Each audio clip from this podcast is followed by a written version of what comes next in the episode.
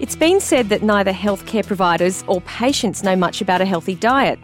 What are the hottest topics in nutrition at the moment, and how can we communicate these best to our patients? You're listening to ReachMD XM160, the channel for medical professionals. Welcome to a special series focused on nutrition. I'm your host, Dr. Mary Leuchars, and joining me today is Dr. Timothy Harlan, or Dr. Gourmet. Dr. Harlan practices medicine daily in New Orleans, and he's also currently the medical director at Tulane University School of Medicine. Welcome, Dr. Harlan. It's great to be here. Okay, so what is the most interesting development in diet and nutrition research that's happened in the past year? Wow, that's a great question. There's been so much exciting, I think, over the course of the last few years in diet and nutrition research. You know, back in the bad old days of the 90s where we didn't have great studies coming down the pike, people weren't putting a lot of money into this. We're seeing so much money going into this. I think in the last year, one of my favorites is the focus on red meat now. Is it actually red meat that's the problem or is it processed red meat? There's a terrific serving that was actually funded by the Bill and Melinda Gates Foundation, done out of Harvard. It was in last year's circulation a terrific article. And basically, what they showed was that those folks who are eating one serving of red meat per day weren't really at that much of a greater risk of heart disease than those who ate less than one per week. What it really had to do with was the serving of processed meat, so bacon, uh, salami, hot dogs, that sort of thing. High sodium, uh, you know, chemicals in those processed foods, and that led to about a 42% increase in risk of heart disease. 19% higher risk of diabetes. You know, these types of studies that are coming down the pike now where we're really beginning to find out what really works and what really doesn't work. Was there any data to show what proportion of types of meat the American public eat? There really isn't that great epidemiologic research on that right now. You know, those are the types of large scale studies that are being funded now that up until, you know, five years ago, maybe seven years ago, we just weren't seeing the type of funding and the type of, of research that's going into this. Is there anything ongoing following on from that particular study that's being funded by the Bill and Melinda Gates Foundation or anybody else? There are. There's some really good ongoing studies looking at these issues and trying to tease out a lot of the smaller components of Mediterranean style diet, what really works best, what doesn't work. Egg studies, I think that's a, another a big area of focus. We're seeing a lot of studies that are now focusing on the macronutrients. And I think what we're seeing in those types of studies are that from the standpoint of weight loss at least, it doesn't necessarily matter about fats, carbohydrates, protein. It's about calories for weight loss. But then when you look at the bigger picture, these types of studies are going to show us, well, that's all well and good from the standpoint of weight loss, but what's the best mix of macronutrients? Now, Dr. Brian Wansink did an interesting study. What did his work tell us about portion size over the last 79 years? I tell you, Dr. Wansink is one of my heroes. I think he's just a terrific. Uh, he'd be a fantastic guest for you to have on. He's done a great book for the lay public called Mindless Eating. He's a uh, a food psychologist, and he has a terrific lab at Cornell. They do all kinds of really fun research.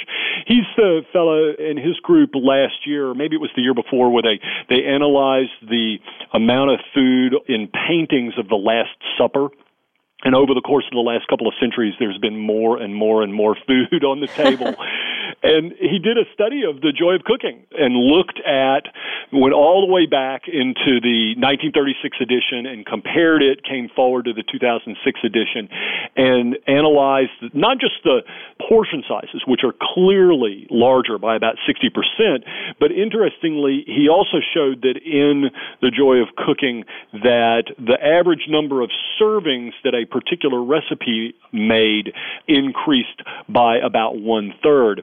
So, you know, we're seeing serving sizes increase and the number of servings that a recipe makes decrease, which makes sense. If a recipe used to make six servings and it now makes four, you're going to see a, an increase in portion size. But it absolutely mimics that increase in portion size that we see across the board fast food restaurants, chain food restaurants, as well as our cookbooks. So, why has this happened? Uh, we like to eat. I mean, you know, I think humans like to eat, and there's a whole host of anthropologic information about that. In times of abundance, we like to eat. We have a tremendous capacity to store calories. What's the current evidence regarding what food's in your cupboard and how that relates to your weight? Well, there's a great article in Appetite. This goes back actually to 2009, but it didn't get reported until late in the year. And they looked at mothers with kids, uh, had at least one kid under the age of 12, and they just wanted to look and see what the quality of the foods were in the home. So, you know, everybody obviously keeps things in their cupboards, but what they showed is that the better quality the food was, the lower the body mass index of the household. So when you, you know, folks had their carbohydrates in the forms of things like frozen potatoes, tater tots, french fries, etc., or vegetables that have lots of sauces that they actually tended to be more overweight. And that makes sense, and it does in some ways go back to the study about red meat that the better quality food, the less likely you are to be obese and the healthier you'll be. So these are just really, I think, in some ways, fun studies, but each of them taken individually, I don't think is that profound. But when you start taking all of this together, if you don't have it in your cupboard, you won't cook it, you won't eat it. If you have better quality food, you're going to be healthier. If you have cookbooks that have reasonable serving sizes in them, you're going to eat less. So I think that when you kind of take all of the diet and nutrition research that's coming down the pike now together as a body, we're really beginning to understand more and more of what we should be doing. Do you ever question the people who fund these studies or the validity of the results of this research since it's such a popular topic? I do. I always do. I think that one of the nice things about our evidence based medicine today is you can pretty much look. There's, for the most part, full disclosure in articles about who's funding studies. A good example is the nut studies. You know, there's a, you know, pretty much every nut board out there, and, and I don't mean that like nutcase board, but all of the nut and seed foundations, the walnut people, the pecans, peanuts, pistachios, they fund a whole host of studies on both nuts as well as nut oils, seeds, and seed oils. And, you know, they all say that their nut is better than the next guy's, and they are funding these studies. So you do have to take them in context of who's funding the studies. I think that bias in our research is challenging right now. There's a couple of interesting places to look for that. One of them is a is a great website called Retraction Watch. I think that they do a pretty good job. It's retractionwatch.wordpress.com. They do a pretty good job at looking at authors who have submitted papers that have had to be retracted and journals and what that process is for those journals that sometimes, you know, are retracted and still are on authors' CVs, etc. So I do think it's a challenge to make sure that we're looking at bias. If you're just joining us, you're listening to ReachMD XM 160, the channel for medical professionals. I'm your host, Dr. Mary Leuchars, and joining me today is Dr. Gourmet, also known as Dr. Tim Harlan, for medical director at Tulane University School of Medicine. Dr. Harlan, we were just talking about studies done on nuts. There was one that you talked about uh, on your website. It was a review of seven countries, including over 580 men and women. Do you want to talk about that?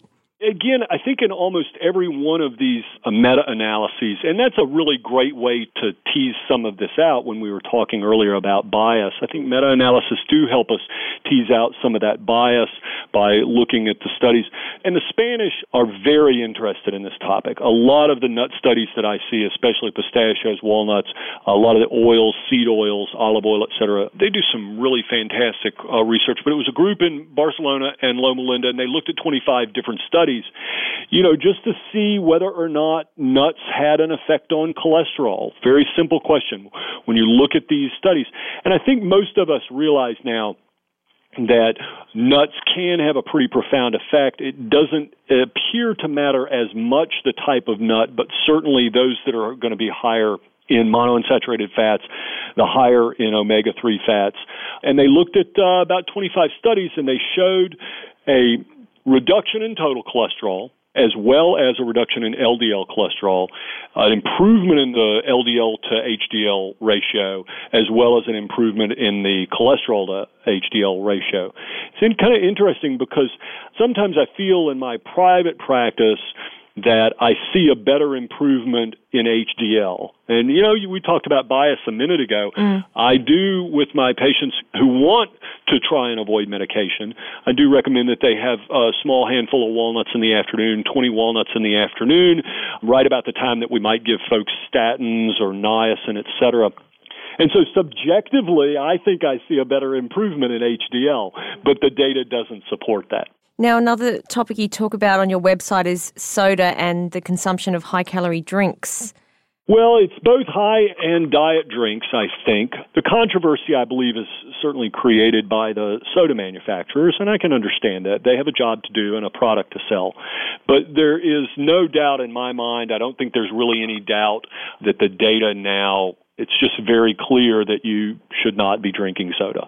It increases your risk of almost everything diabetes, increased body mass index. There's a particular study, the, the one I think that you're talking about, showed not only an increase in body mass index for those folks who drank as little as a 12 ounce serving per day, they were 20% more likely to develop metabolic syndrome, 26% more likely for type 2 diabetes. But there's a lot of very interesting work being done both with sugar sweetened beverages like sodas that again, very clear cut that this leads to obesity, leads to diabetes. And uh, certainly, I think the link to heart disease is maybe not as strong, but as we know, you know, our diabetic patients, you know, diabetes is heart disease equivalent. So you do have to think that it leads to an increase of that. There's a couple of small studies that have come out in the last few years. I don't think any of these are definitive yet one was an epidemiologic study out of San Antonio where they showed that folks who drank diet sodas had actually a little higher risk of obesity. Now, is that causal? I don't think we know that yet. That being obese, having a high body mass index over 30, is caused by drinking diet soft drinks, artificially sweetened soft drinks. We'll see. I think that data is coming down the pike in the next three or four years. Is there a lot of evidence or any research being done about the adverse effects of the chemicals used in sweeteners? There is not a lot of research about it. You know, the Food and Drug Administration in America calls these GRAS, generally recognized as safe. The studies for sucralose and aspartame and all of the other artificial sweeteners are, for the most part, done by the manufacturers. There's a host of internet speculation, if you will. People think that, you know, aspartame causes a buildup of formic acid and you know there's all of this speculation. I don't think that that has great foundation in science. I'm uncomfortable about the amount of artificial sweeteners our population uses. So do I think that there's definitive research that says that aspartame is bad for us, that sucralose is bad for us? I don't think we have good evidence based medicine that that's the case. But I am very hesitant about telling people to switch from regular soda to diet soda. I try and get them to move from regular soda to iced tea, regular soda to coffee. You know, a teaspoon of sugar has all of about 16 calories in it.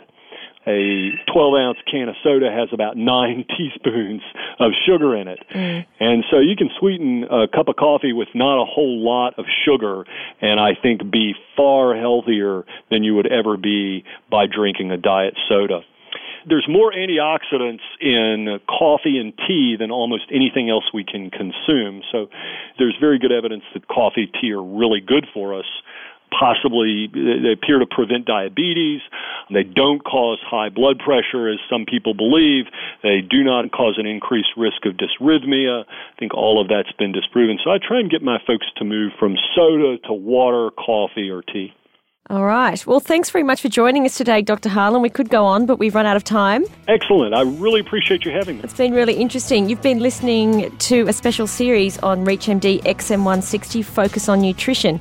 I'm your host, Dr. Mary Leuchars, and we've been talking with Dr. Tim Harlan, who's medical director at Tulane University School of Medicine, and he's also known as Dr. Gourmet. And patients can find more information at drgourmet.com. We welcome your questions and comments at www.reachmd.com, and we thank you for joining us.